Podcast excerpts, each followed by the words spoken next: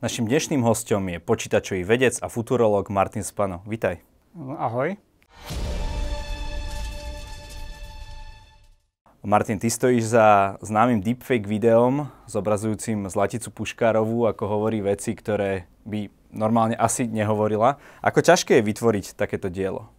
Tak keď si zoberieme ten, to naše dielo, tak sme museli nájsť najskôr hodnú obeď, to je Zlatica Puškárová, potom spolupáchateľku, Kristýna Tormová, pretože my sme to robili metódou, e, kedy sme tvár e, Zlatice Puškárovej, urobili sme projekciu tváre Zlatice Puškárovej na e, Kristínu Tormovú a od toho momentu v podstate všetky pohyby, ktoré robila Kristýna Tormová, vyzeralo ako keby robila Zlatica Puškárová.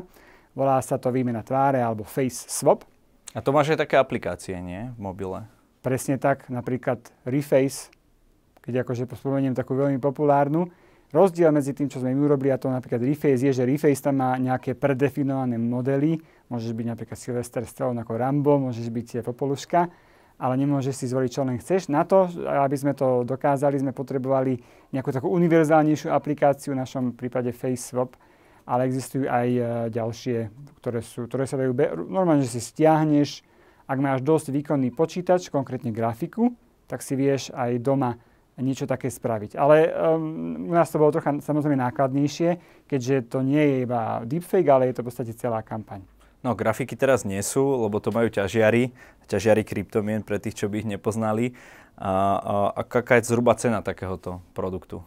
Ja by som povedal, lebo ako to už nie je úplne moje réži, že sa to pohybuje do desiatky tisíc, tisíc eur, pretože treba Um, samozrejme tú spolupáchateľku, e, ona je v podstate tvárou tej kampane, nájsť. E, zároveň aj ja som niečo dostal ako tvorca, spolutvorca a idea maker. Ešte v podstate ja som vlastne vysvetlil, vysvetlil by som, aké je vlastne moje, moje to pričinenie. Ja som ten idea maker, ktorý ten deepfake vymyslel, ktorý s tým prišiel, aby sme to spravili. A od vás sa to zapáčilo, keďže oni, oni robia takéto verejnoprospešné projekty, ako predtým robili Nebuď pirát, tak e, tiež sa im páčilo, že u, takto upozorníme na tému hoaxy, dezinformácie a konšpirácie. A následne som načotol, akými technologickými spôsobmi to môžeme spraviť, ale konkrétne to bolo vyhotovené O2 a ich e, spolupracujúcimi agentúrami. Človek by povedal, že napríklad e, liečiť vodku bromhexinom, že to bude nejaký hoax, ale ono to vyzerá, že to bolo skutočné video. No, tak uh, ide o to, že taký zlý vtip hovorí, aký je rozdiel medzi hoaxom a pravdou, že pol roka. Takže stokrát omielaná nepravda je, sa stane nakoniec, uh, ako keby sa príjme v spoločnosti. A toto je práve problém, na ktorý, sme, na ktorý som narazil.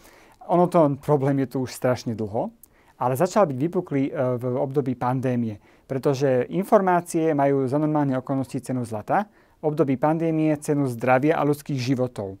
No tak eh, ma to napadlo, že mali by, mali by sme s tým niečo spraviť. A ozval som sa teda o dva, ako som spomínal, a spravili sme túto kampaň. Kampaň ďalej pokračuje, teraz už O2 má svoju réžiu kampane a ja chodím takto do médií, ako napríklad teraz u teba a snažím sa vysvetliť, čo sme to spravili a prečo sme to spravili, aby sme boli transparentní. Pretože našim cieľom nebolo eh, navádzať ľudí, aby to robili, ale aby sa zamysleli nad tým, že, alebo pochopili, že na internete existuje aj lož Áno, čo sa týka tých hoaxov, tak minimálne v koronakríze to dokonca stálo aj, aj životy. Preukázateľne, hej, tá korona uh, zabíjala ľudí a niekto napríklad sa proti nej nechránil alebo, alebo jej vôbec neveril.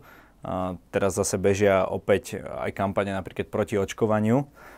Mm, prečo je to tak, že my sme modernejšia spoločnosť, vyspelejšia, možno aj inteligentnejšia a tým hoaxom ako keby sa darí stále viac a viac?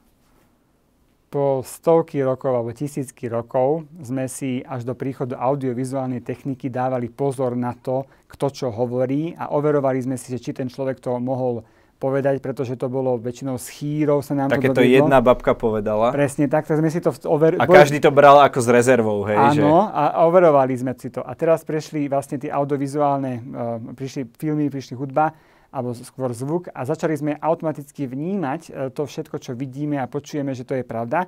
Súvisí to vlastne aj s psychológiou našou, ako fungujeme a to konkrétne plynulosť spracovania sa to volá.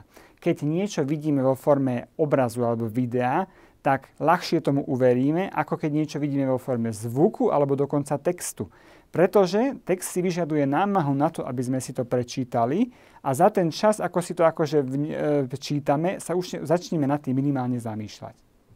OK, čiže uh, najľahšie uverím videu, potom niekde v strede je teda nejaká nahrávka. Hej, mali sme tu rôzne napríklad uh, aj politické nahrávky a uh, prekabátiť niekoho textom je najťažšie. Presne tak, ale tam sa tiež používajú triky, a takzvané, že sa tam vloží k, textu obrázok, ktorý je mimo kontextu. Hej. Do textu sa vloží obrázok, ktorý je mimo kontextu, to vlastne niektoré tie horšie médiá vlastne tak robia. A čo to spôsobí? Spôsobí to to, že človek sa na ten obrázok pozrie a neuvedomí si, že je z iného kontextu a uverí tomu textu viac. Ako to bolo dokázané výskumami, že až 10-násobne viac človek dokáže um, uveriť článku, keď je tam obrázok. Takže napríklad tie videá tých preplnených vlakov, možno nemusí, nemusí to by, byť horda migrantov, uh, valiacich sa zobrať nám sociálne dávky, ale môže to byť nejaký v úvodzovkách klasický vlak niekde na juhu Indie. Je to jeden z príkladov. Takže vlastne tým hoaxom sa darí práve vďaka moderným technológiám a práve vďaka tomu, že čím viac ľudí má prístup na tie sociálne siete, tam dáš nejaké video, tam dáš nejakú fotku a už nad tým človek nerozmýšľa sociálne siete majú ešte jednu takú veľmi nemilú vlastnosť, ktorá tomu ešte viac, uh, ktorá nás ešte viac uzatvára do našej vlastnej bubliny. Pretože záujem sociálnych sietí je, aby sme na nich trávili čo najviac času, aby oni mohli pre svojich inzerentov boli, mohli byť zaujímavé. No a vtedy radi tam trávime čas, keď tam čítame a vidíme veci, ktoré sa nám páčia. Takže keď máme už určitý taký počiatočný svetonázor, tak tento svetonázor potom bude tými sociálnymi sieťami ešte viac potvrdzovaný tým, že nám budú zobrazovať práve články, videá, obrázky, ktoré budú potvrdzovať ten náš svetonázor, aby sme tam trávili viac času. My sa uzatvárame do, tak, do toho bubliny, ani si to neuvedomujeme a zrazu celý náš svet bude vyzerať, ako keby bol určitého názoru. Ale to, to je milné, to len proste tie sociálne siete majú takúto, takúto nemilú technologickú vlastnosť. Takže na jednu stranu sa urobí humbug, že nejaká veľká sociálna sieť e, napríklad zmaže účet Trumpa a povedia, že takto teda my bojujeme proti tej zlej politike a proti tým dezinformáciám a tak ďalej. A na druhú stranu miliardám bežných používateľov práve ukazujú len to, čo, čo chcú počuť. No to nie je ako taký problém, ktorý by oni chceli, aby to tak bolo. Je to proste technologicky dané, ako som vysvetlil chcú lákať ľudí, aby tam viac strávili času, tak im ukážu to, čo chcú vidieť. Tým pádom ale sa vzniká táto bublina. Čiže áno, nevedomky prispievajú vlastne k problému tomu, že ľudia majú skreslenú predstavu o realite. Vráťme sa ešte k tomu e, deepfakeu.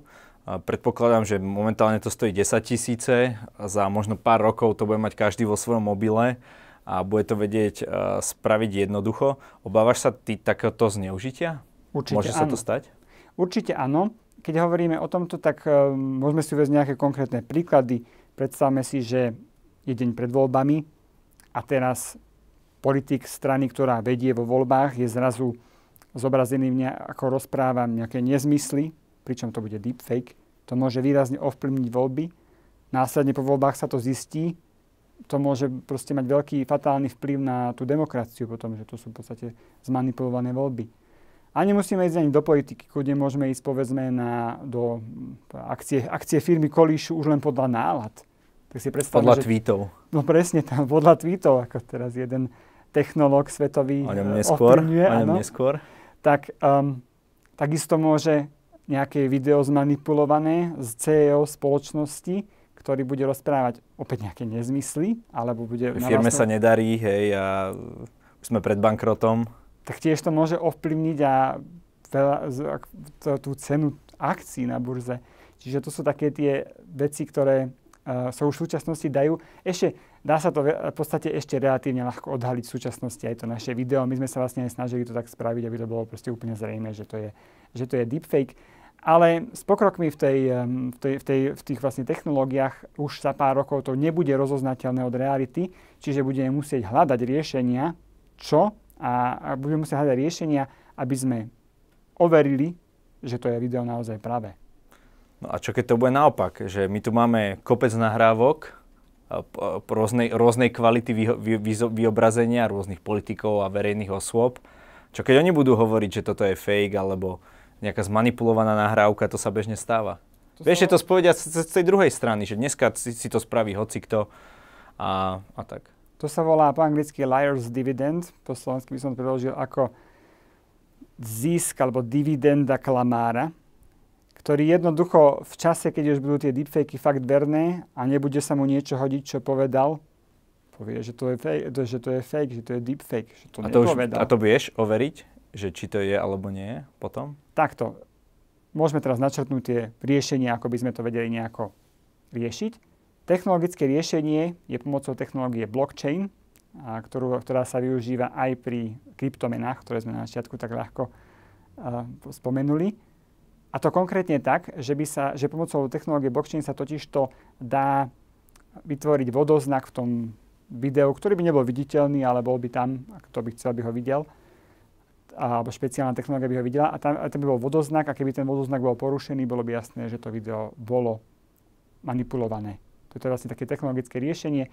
Čiže povedzme, tak ako teraz nás snímajú kamery, tak tie kamery by mali od, eh, od seba sami by umiestňovali ten vodoznak a ako náhle by bol porušený, tak by bolo jasné, že to a je... A toto sa už teda fejkovať nedá, hej? Toto sa fejkovať nedá naozaj, pretože blockchain nie je hackovateľný. Sa to sa aj používa pri tých digitálnych menách. A bohužiaľ tie digitálne meny robia takú medvediu službu, že nie každý tomu verí a tak, ale tá samotná technológia, blockchain je geniálna, je to budúcnosť a to je zase na nejakú inú tému. Ale tie digitálne meny, to, to je zase tiež na inú tému, nebudem to rozoberať. No, ale e, dokiaľ nemáme ešte v podstate tie kamery, ktoré majú tie vodoznaky a tak, a e, tak existuje veľmi jednoduché riešenie, alebo povedal by som, ktoré môže veľmi pomôcť, a to je sediacký rozum. Jednoducho nepríjmať to, čo prichádza k nám v forme informácií, že to je úplne, že písmo sveté, ale zamyslieť sa nad tým aspoň. Alebo aspoň dočítať článok dokonca. Teraz sa mi napríklad stalo ako odozvu na našu kampaň jedno bulvárne médium, zverejnilo o tom, že Statica Puškárová neverí k očkovaniu a už tam boli hneď komentáre. No, ja som to vedela, celý čas som to tušila, konečne to... To je práve to nastavenie, ktoré si hovoril, že mali už a našli článok, ktorý im ho potvrdil. Presne tak. Až na to, že bolo treba ten článok dočítať do konca. Volá sa to clickbait, to znamená bombastický článok, a v tom článku bolo, bolo povedané lenže ten, tá komentátorka konkrétna si ani neprečítala ten článok dokonca, už vyvodila závery, už to šérovala. No a takto vzniká v podstate ten problém tých dezinformácií, že zase im také iné porekadlo poviem, že lož zabehne polku sveta, dokiaľ ho pravda dohoní. To znamená, že takto sa šéruje, už mnoho ľudí tomu uverí bez toho, aby si to, bez toho, aby si to premysleli a dokiaľ im to niekto vysvetlí, už, už sú... Jasné, majú vždycky trošku navrh. Keď som videl to vaše video, nevidel som ho v až takej super kvalite, ale ten obraz sa mi zdal celkom verný, ale trošku som chápal, e, čo sa týka zvuku. Hej, že ten zvuk nebol až taký úplne tip-top. Je ten zvuk ťažšie napodobniteľný ako obraz? V prípade slovenčiny áno, v prípade angličtiny by to bola ľahká práca. Pretože Prečo? pretože v angličtine existujú, existujú dokonca komerčné služby, ktoré, po, ktoré ponúkajú klon, naklonovanie vášho hlasu v angličtine za pár eur, by som povedal dolárov v tomto prípade, a ktoré obsahujú tzv. základný model jazyka, na ktorý už len sa naučí váš hlas konkrétny a máte to hotové. V prípade, v prípade Slovenčiny nič takéhoto nemáme, stále by to nesmierne mno, veľké množstvo peňazí a na jeden jednonázový účel to nemá zmysel. To by malo skôr zmysel, keby sme chceli vytvoriť, ako máte ako máš na staniciach vlakových, že stanica v rúdky, akože proste niečo, že by si mu dal text a ono by to povedalo konkrétnym hlasom, povedzme hlasom pani prezidentky, ako myslím, že ona jednu stanicu v Bratislave električky nahovorila, ale keby sme chceli všetky stanice alebo hociaký text, tak by sme vytvorili model na základe teda zvuku pani, uh, hlasu pani prezidentky a potom by sme mohli jednoducho písať a by to rozprávalo ako ona. Toto by je strašne nákladné a preto my sme zvolili veľmi jednoduchú metódu, a Zlatica Puškárová vystupuje každý deň na, veľ, veľa, veľ, na veľa verejných udalostiach, verejných záznamov je strašne veľa. Zobrali sme slova, zlepili ich dokopy a potom zvukár nám to intonačne upravil. Volá sa to, že konkatetívna hlasová metóda, po slovensky to znamená to, čo som vysvetlil, strašne jednoduché zlepenie slov A áno, ako si hovorili, je to počuť, samozrejme. Ale našim, našim cieľom nebolo klamať, ale práve ako upozorniť, že aha, takouto strašne jednoduchou metodou s lepením slov sa dá vytvoriť niečo, čo nie je až také zlé, že, že, že dá sa tomu skoro až uveriť. Ako tento deepfake vieme využiť aj v nejaké dobro? Určite. Tam, e, v podstate tá technológia, na ktorom je deepfake založený, e, sa volá generatívne kontraindikatívne e, siete a jej cieľom bolo, aby počítače mali kreativitu, aby vytvárali umelecké diela, napríklad obrazy alebo zvuk. No a bolo to zneužité na deepfake. Ale keď zajdeme do konkrétnych prípadov, tak si predstavte, že by sme mali múzeum Milana Rastislava Štefánika, kde by pomocou deepfakeu nás sprevádzal sám Milan Rastislav Štefánik. Tak ako sprevádza, myslím, Dali v nejakom svojom múzeu? Veľmi presne, tam v Daliho múzeu, neviem presne, kde to je, nebudem klamať, tak tam sa presne využíva technológia deepfake, že oni ho uživili a on, on, on ich tam vlastne sprevádza. Potom na tzv. dokonalý dubbing, že v súčasnosti máme dubbing, kedy máte uh, hlas, ktorý nie je zosynchronizovaný s perami ale dalo by sa potom aj pomocou deepfake synchronizovať jednoducho aj pery, že by sa zdalo, ako by ten herec americký, pôvodne rozprávajúci po anglicky, v tom dubbingu ešte aj vyslovoval po slovensku. Inak ja neviem, čím to je, ale keď uh, teraz, uh, keď som bol starší, naučil som sa anglicky, takže už pozerám fir- filmy v originále, tak keď si to prepnem na, ten, na tú slovenčinu, uh, tak to je akože strašné, ale keď som bol ako dieťa, mi to vôbec nevadilo. To vôbec som, ne, nespoznal som ten rozdiel, hej? Podľa mňa je to zvyk, no.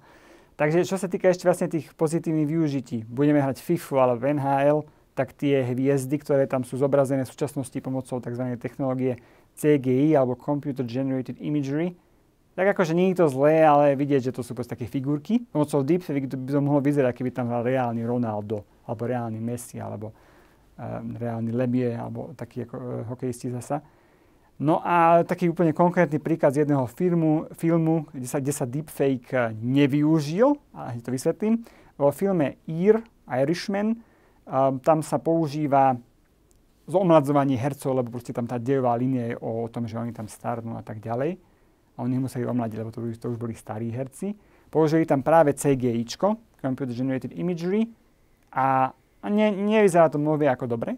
Asi 3 mesiace potom, ako vyšiel film, tak jeden deepfake, deepfaker použil deepfake, dal to na YouTube a vyzerá to lepšie pomocou toho deepfakeu. A pritom to stojí zlomok alebo nič. Možno dostane ponuku uh, na ďalšie angažma. My máme jedného slovenského deepfakera, ktorý sa volá Tomáš, je z Trnavy, viac o ňom nevie, nechce prezadiť identitu, ktorý pod nikom pod prezývkou Sotelo Shift Face produkuje svetové špičkové deepfakey a ktorý aj spolupracuje s filmovými štúdiami, keď si to spomínal. Hej.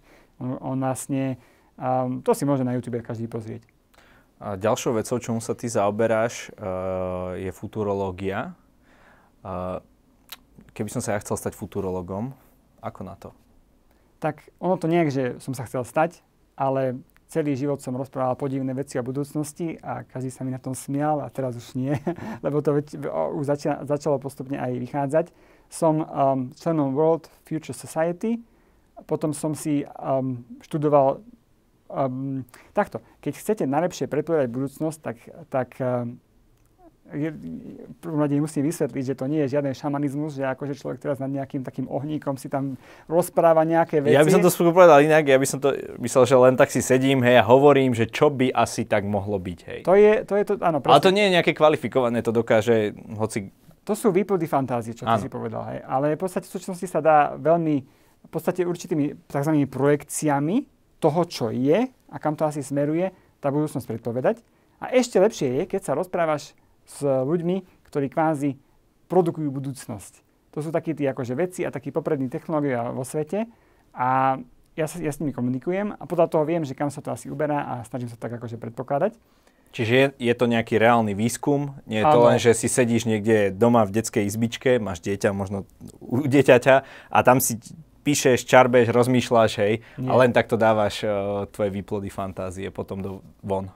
V prvom rade sledujem všetky knihy ohľadom futurológie, častokrát sa tým autorom aj ozývam, poviem aj konkrétne uh, Ray Kurzweil, alebo Raymond Kurzweil e, celým menom, jeden z popredných svetových uh, futurológov, ďalej Michio Kaku, taký ten myslím, že pôvodne z Japonska, ktorý je, uh, sa zaoberá string theory, ako teóriu strún. Áno, to je teraz veľmi fyzik. populárne.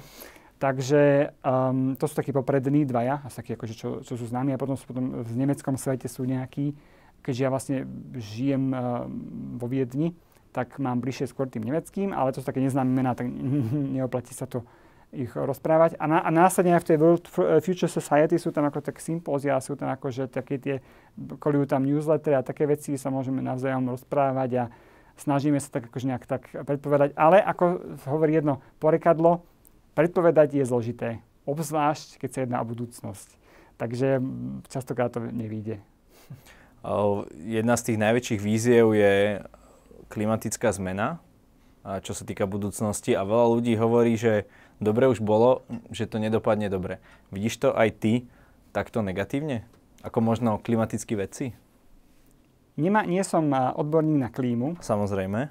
A som rodilý optimista. S mesou týchto dvoch, kombináciou týchto dvoch som potom to... Sa ti la, ľahšie spí. Áno, ľahšie spí. E, ja osobne predpokladám, že v 30 rokoch niekde bude problém vyriešený minimálne časti z neho. A to konkrétne myslím si, už v súčasnosti existujú prototypy toho, ako z CO2, kvázi, keď to tak poviem, ja viem, že to nie je tak jednoduché, ale jednoducho, zjednodušene povedané vyrábať elektrínu. Mm-hmm. Čiže môže sa v budúcnosti stať, že nájdeme efektívny spôsob, ako to robiť. V súčasnosti to efektívne nie je ale vieme, že sa to vôbec dá. No a potom jednoducho, že by sme to stiahovali zo vzdušia a vyrábali z toho niečo, palivo, to proste palivom. Dá sa z toho vyrábať asfalt a také veci.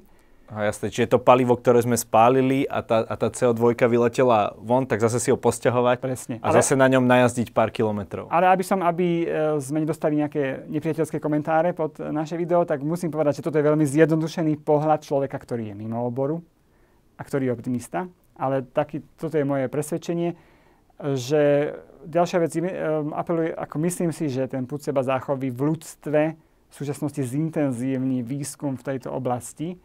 Ja si osobne myslím, že reštrikcie, ktorým sa akože teraz svet začal uberať, nie sú riešením, alebo nie sú samostatne o sebe riešením.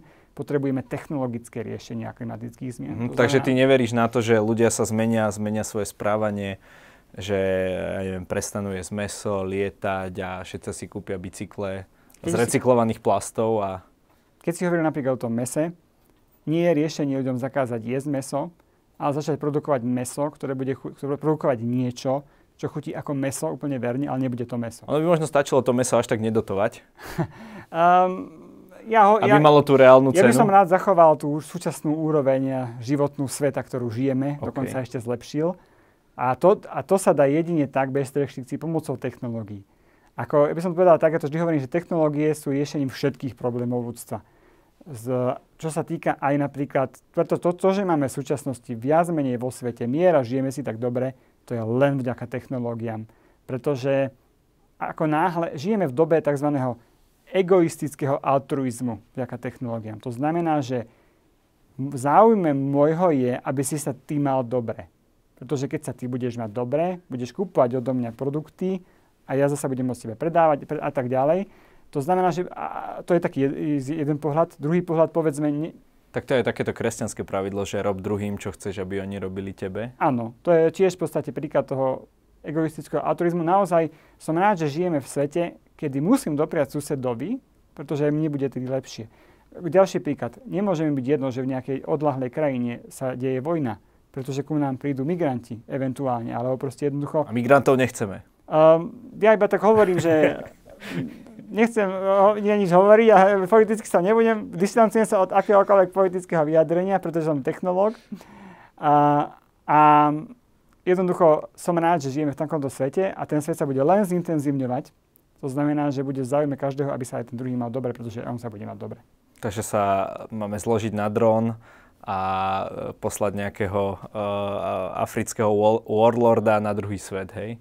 ktorý tam Toto sú už konkrétne národy. riešenia, ktoré prenechám na politologov a politikov. Jasné, samozrejme. Veď sú za to platení, Presne aby tak. rozhodovali v našom mene. Um, čo s tou budúcnosťou spravila korona? Zrýchlila ju. To znamená, pamätám sa pred koronou, chcel som prednášať aj online. O koľko zrýchlila? Vieš, že 5-10 rokov. Hej. Naozaj. to, čo malo byť za 5 rokov, za 10, čo sa pripravovalo, bolo za pár dní, napríklad školstvo. Predtým bolo nereálne učiť online a teraz uh, sa učí, uči, učilo sa určitú dobu hybridne alebo online, pretože sa inak nedalo, to je jeden príklad. Alebo budúcnosť je podľa mňa digitálne nomádstvo a práca na diálku. Ja sám tiež som digitálny nomád, to znamená, že často cestujem a pomedzi tie moje cesty uh, pracujem. A toto je, myslím, že budúcnosť, že ľudia nebudú viazaní na jedno konkrétne miesto. Nie každé zamestnanie, ty si napríklad lekár, tak ty by si asi ťažšie trocha toho pacienta ošetril online, ale proste je veľa zamestnaní, ktoré je možné robiť na diálku a bude sa robiť na diálku. A to je také napríklad... Ale aj medicína uh, sa vďaka pandémii aj v našich zemepisných šírkach začala robiť na diálku. Nebolo to tak efektívne, uh, možno by to aj viacerí lekári, napríklad všeobecní, uvítali, hej, že niečo sa dá prekonzultovať naozaj len cez telefón a netreba tú návštevu, ten zápis uh, o tom vyšetrení a tak ďalej. Áno, moja mama je tiež praktická lekárka pre dospelých a tiež si pochvalovala, že veľa vecí sa zrazu dá vybaviť aj cez ten telefón. Čiže a takisto ako ja keď sa stretávam, ja, ja, ja komerčne prednášam o umelej inteligencii a predtým, keď prišla nejaká ponuka z nejakého vzdialenejšieho mesta, povedzme aj z druhej strany Európy, tak som povedal, že však prídem tam, ale online. Nebudem tam chodiť ako... A oni, že nie. A teraz je to normálne, bežné, že no jasné, že online, ako ináč však je pandémia, ale aj po tej pandémii to zostane, že v podstate bude, bude, bude hybrid. Ako vo všetkom bude hybrid, nie iba v autách, ale aj akože v týchto, povedzme, v eventoch bude hybrid. Ľudia, ktorí nebudú môcť dojsť, tak budú si to môcť pozrieť online. V školstve bude hybrid, e, že ak bude, bude chorý, no tak si to pozrie online a tak ďalej. Ja si myslím, že všade sa presadí ten hybrid. A aj tá práca teda bude taká, že nebudeme musieť chodiť do práce uh, 100%, ale ja si myslím, že tak 60%. Ale na daňový úrad a na každý úrad vždy podľa mňa budeš musieť chodiť, to je na Slovensku také zlaté no, pravidlo. Pevne verím, že takisto ako snívame o tej diálnice do Košíc, aj táto vec sa stane raz realitou. To si hovorí, že si taký optimista, e, spomínal si. Ja to vidím na to 2050. Pamätám si taký vtipný obrázok, kde uh, bol normálne ten klasický telefón, taký ten vytáčací. Mm-hmm. Tie už ja som ani moc nezažil, ale, ale, ale ešte si ich pamätám, hej, že uh, a bol, bol človek na sluchátku a bol tam obrázok z dneška, ako človek má telefón na nabíjačke a volá. A tam pod tým obrázok, že až tak veľmi sme sa neposunuli. Ja by som to povedal tak, uh, že v roku 2050 alebo 51, nech to je 30 rokov, sa budú na nás smiať, budú si hovoriť, jej, to boli tí ľudia, ktorí, ktorí ešte jazdili na autách sami, trčali v zápchách. To boli tí ľudia, ktorí, ktorí zbožňovali niečo, čo, ako myslím teraz klobásu, ktoré keď vás hneď rovno nezabilo, tak vás po pár rokoch zabilo, hej, proste. A takéto veci, že budú sa jednoducho na nás smiať, tak ako sa my smejeme na tých ľuďoch 30 rokov dozadu. Čiže akože my si nemyslíme, že teraz my, a my sme tu teraz ako tí najlepší. Smieme teraz na tých, čo, čo volili Mečiara, alebo... Um, Zasa politika, distanciujem sa. Snaží sa dobre, ale do mi nedostaneš takéto veci. Um, no ja sa, čo viem smiať? Um, nie, že smiať, ale skôr by som povedal, že nesal by som žiť 90. rokov. Boli to ťažké časy. Nebol internet poriadne, napríklad, aby som bez neho nevedel žiť. Ako tak by hovorím. No a o 20 rokov bude na svete najpopulárnejšie niečo, čo v súčasnosti netušíme, že potrebujeme. Nepýtaj sa ma, čo to robia, neviem. Ale proste tak to bude, že proste to bude, a jednak hlavne sa to teraz tak zrýchluje, že keď si niekto nedá pozor, tak normálne môže dostať šok z budúcnosti. To je čo? Ja. Predstav si, že ideš do nejakej exotickej krajiny a tam vidíš, ako, ja neviem, jedia psa, alebo niečo proste ako menej drastické. No ja myslím, že to nemusíš až tak úplne ďaleko, ale pokračuj. ja ťa raz dostanem. Skoro. Jednoducho, že proste budeš šokovaný z toho, čo tam vidíš. No a tempo technologického rozvoja sa tak zrýchluje, že stačí zostať vo vlastnej krajine a keď si nedáš pozor a nesleduješ trendy, tak budeš šokovaný, čo okolo teba už existuje. Uh, vidím, že na budúcnosť máš rád, tešíš sa na ňu, ale máš aj nejaké obavy? Určite. No tak ten deepfake, a to vlastne je jedna z takých mojich obav, ja vlastne na svojich prednáškach rozprávam že ľudia, ja by som ma chcel naučiť, keď nič iné z mojej prednášky o umelej inteligencii, tak aspoň toho, čo sa nemáte bať a čoho sa máte bať. nebojte sa robotov typu Terminátor, ktorí prevezmú svet, pretože to je nezmysel. Ale bojte sa napríklad iných aplikácií tej umelej inteligencie, konkrétne deepfakey, stieranie reality. Vďaka pokrokom v umelej inteligencii a už rozšírenej realite, tu za 10 rokov budeme mať tak zmenený svet, že sa zmení naše chápanie a vnímanie reality. Budeme tu mať jednoducho, ako máš vo Photoshope, vrstvy reality, vďaka tým gadgetom, ktoré budeme nosiť, ktoré tu nie sú. Budeš vidieť veci, ktoré tu okolo nás nie sú. Takže už prestane sa ti stierať to, že čo je virtuálne a čo je reálne. A potom bojím sa uh, autonómnych dronov. To je proste ako aplikácia umelej inteligencie, ktorá je fakt nebezpečná, za ktorou je ale človek, nie je ten stroj samotný. No, on ťa to zabije bez problémov, bez akéhokoľvek rozmýšľania. A bojím sa technologickej nezamestnanosti. Vlastne, keď som vstúpal do verejného priestoru na Slovensku pred pár rokmi, tak som chcel robiť osvetu umelej inteligencii hlavne kvôli tomu, aby som upozornil ľudí, že musia robiť niečo so svojimi znalosťami, inak ich tie stroje naozaj o, o, tie, o tú prácu pripravia. A toho sa bojím. Bojím sa toho, že ono by sa to dalo dobre ošetriť politicky, ale zo skúseností, z, z, z, zo schopností politikov som si neúplne istý, či sa to vhodne ošetrí, tak ako má. Takže to, to, to sú veci, ktorých sa bojím. Ty hovoríš uh, o tom, že by nemal človek teda zaspať na Vavrínoch, aby ho, to, aby ho to nejako nezmietlo. Ja som práve čítal takú zaujímavú analýzu, že práve tí stredne kvalifikovaní pracovníci, že sa dneska musia mať na pozore. Pretože ten vysoko kvalifikovaný je ten, ktorý vytvára tie systémy, niečo riadí, hej, nejaký takýto má proces. A zase ten nízko kvalifikovaný robí takú tú ručnú prácu, ktorá je ťažko nahradená robotom, prípadne by bol. Ale presne ten strede, tak mierne kvalifikovaný človek, tak to sú presne tie joby, ktoré sa dajú strašne rýchlo zautomatizovať. Presne ako hovoríš, je to veľmi dobré, si spomenul. Tá vyššia vrstva, tá bude tá, ktoré, ktorá bude môcť e, strašne z toho profitovať. Ďaká umelej inteligencii tu podľa mňa budeme mať prvého, ak sa to povie, bilionára po slovensky, bilionára, proste tisíc miliard človeka, ktoré, pretože tá, tá, to, to, to ekonomické bohatstvo sa bude multiplikovať u bohatých a u tých chudobných, chudobnejších. Čiže zase sa budú roztvárať. No to je, to je ten najväčší problém, áno, presne. A tam to musíme nejako už o, ošetriť. Nejaká vzbúra? Nie, to, to, to nie. Ja by som povedal... Kto um, sa, kto sa uh, vedome vzdá svojho majetku, ktorý no ty, nahonobil? No na čo ti je tisíc miliard, alebo aj jedna?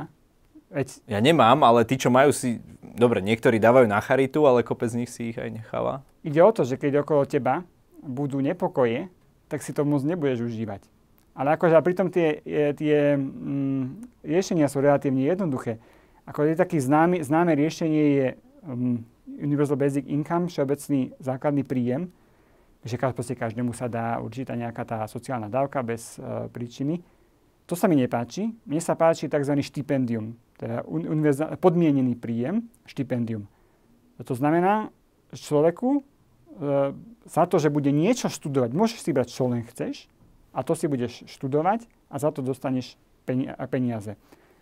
A zo skúsenosti, ak sa hoci kto, hociaké IQ človeka môže mať, ponorí do nejakej oblasti, tak za nejaký pol roka alebo rok štúdia začne mať chuť produkovať a rozprávať o tom ostatným. Čiže v podstate by to mohlo byť, začne byť expert v tej oblasti a mohlo by to byť v podstate riešením.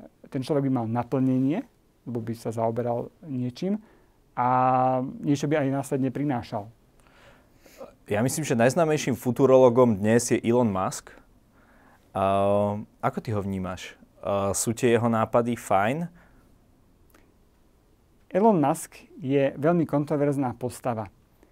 Ja som dlho si nevedel, že čo si mám o ňom myslieť. Začalo to tak vypukle teóriou simulácie. To je o tom, že žijeme v Matrixe. Ako je to troška iné, ale dajme tomu. To napísal niekde, hej, aby získal pozornosť. Presne teraz si to definoval. Jeho cieľom je, alebo v čom je on dobrý, on nie je technológ, on je manažér. A preto sa jeho projekty daria, pretože dokáže prilákať najlepších ľudí ku sebe. V, medzi, uh, medzi Facebookom, Teslou, Microsoftom, Googlom je obrovský boj o najlepšie mozgy na svete. Tí ľudia zarábajú ako hokejisti naši, alebo proste hokejisti svetoví za rok. A jeho cieľom je naozaj zbudiť pozornosť. Čiže on to niekedy tak nemyslí a chce upozorniť na seba, chce mať prehnane veľké ciele s cieľom prilákať najlepších vedcov na svete do jeho spoločnosti. To je, tak toto je. No a tá aktivita a, napríklad chce osídliť Mars. Mne to príde také trochu zvláštne, e, keď tu sme na planéte, kde máme kyslík, a, vodu, organické látky, proste všetko, čo potrebuješ. A, a by sme sa mali možno snažiť uh, aj tú našu Zem nie si nejako kultivovať, naozaj je, to krásna planéta, než proste snažiť sa prežiť kde si pod nejakou fóliou na kamennej planete. Či? Je to budovanie vlastného si pomníka. Proste každý z tých, on už dosiahol všetko, môže si kúpiť čo len chce, ísť kam len chce. A teraz chce niečo po sebe zanechať. Takže nie je to reálna by... vízia pre ľudstvo presťahovať sa na Mars? Nie. To je úplný nezmysel, čo on robí, ako z toho hľadiska. A on to robí z toho, aby sa o ňom proste tej histórii raz vedelo.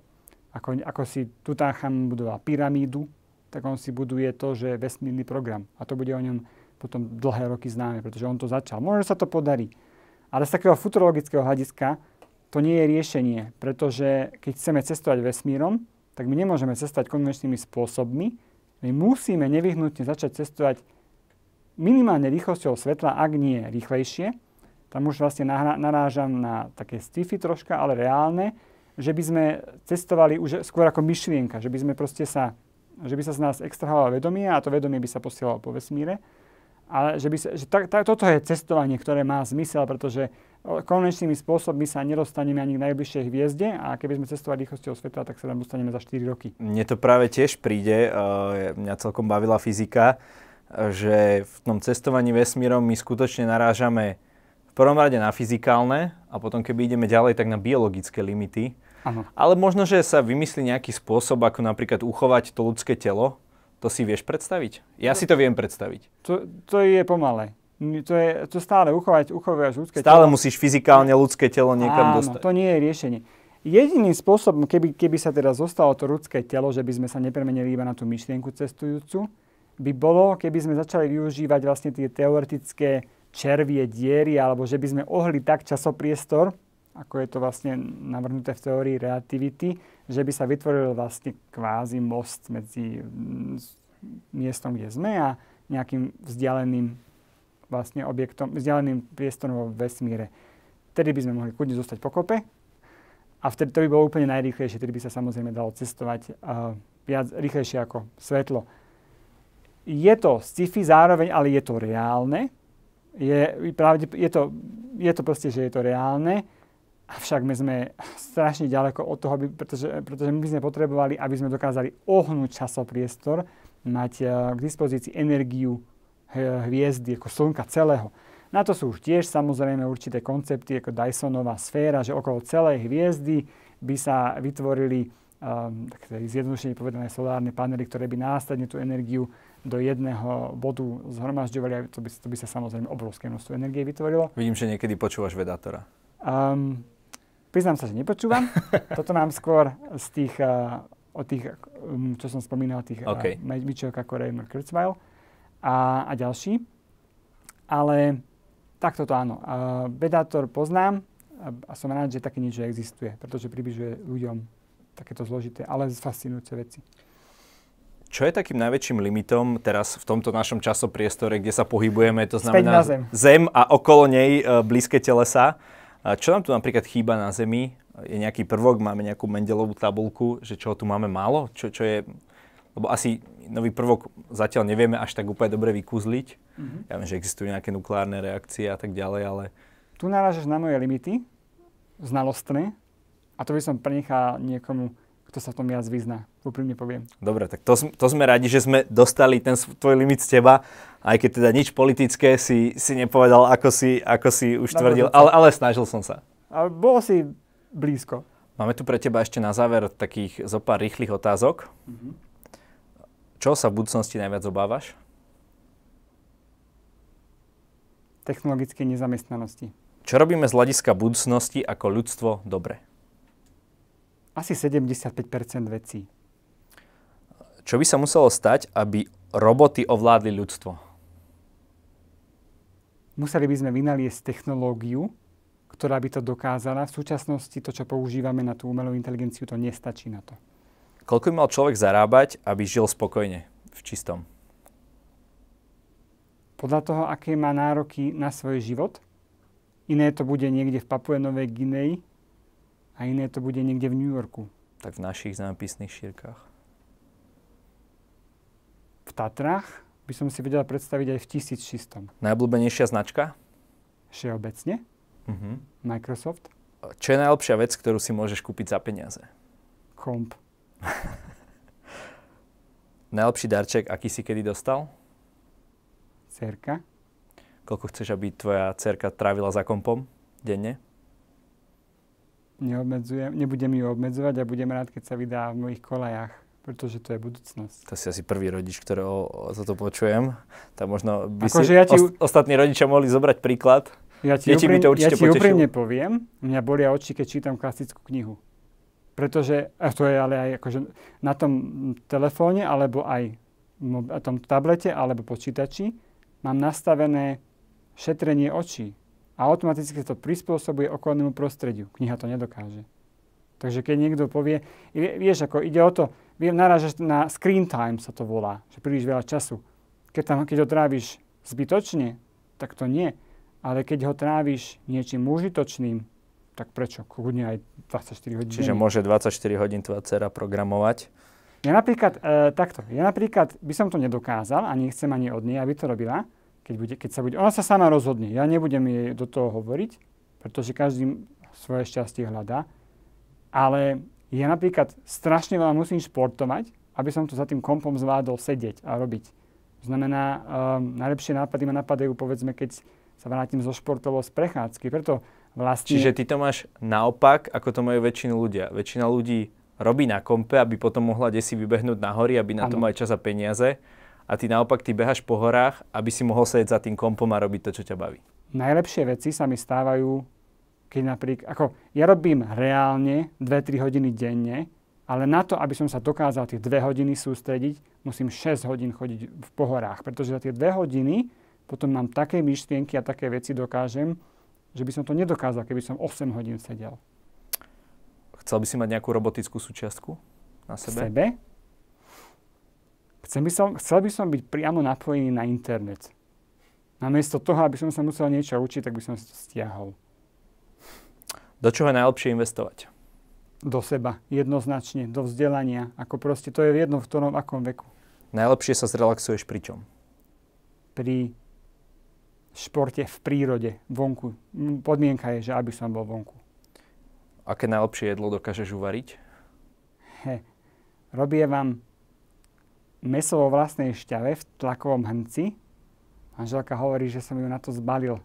Až neskôr zistila, že nič viac variť neviem. Dobrý trik. Možno viacerí nezadaní sa teraz budú inšpirovať. Um, najkrajšie miesto, kde si kedy bol? Veľký Hukov. To je pri Liptovskej Mare. Sima Martausová tam má uh, pesničku Čokoláda. Jednu vec, čo by si si zobral na pustý ostrov? Tak nie je to vec, ale zobral by som manželku s dieťaťom. Musela by to byť vec? Však komp. No, to by možno bolo zaujímavé, ako by si si tam uh, potom vyrábal energiu. Čo Dokiaľ by sa ne, nevybilo, tak by som ho používal a potom by som si to asi hodil. Dobre, Martin. Každý host môže na záver uh, niečo odkázať ešte našim divákom. Nech sa páči. Možno odkaz do budúcnosti. Investujte do seba, do voľného času na to, aby ste vedeli následne ten produktívny čas čo najlepšie využiť. Ďakujem za rozhovor. A ja ďakujem veľmi pekne.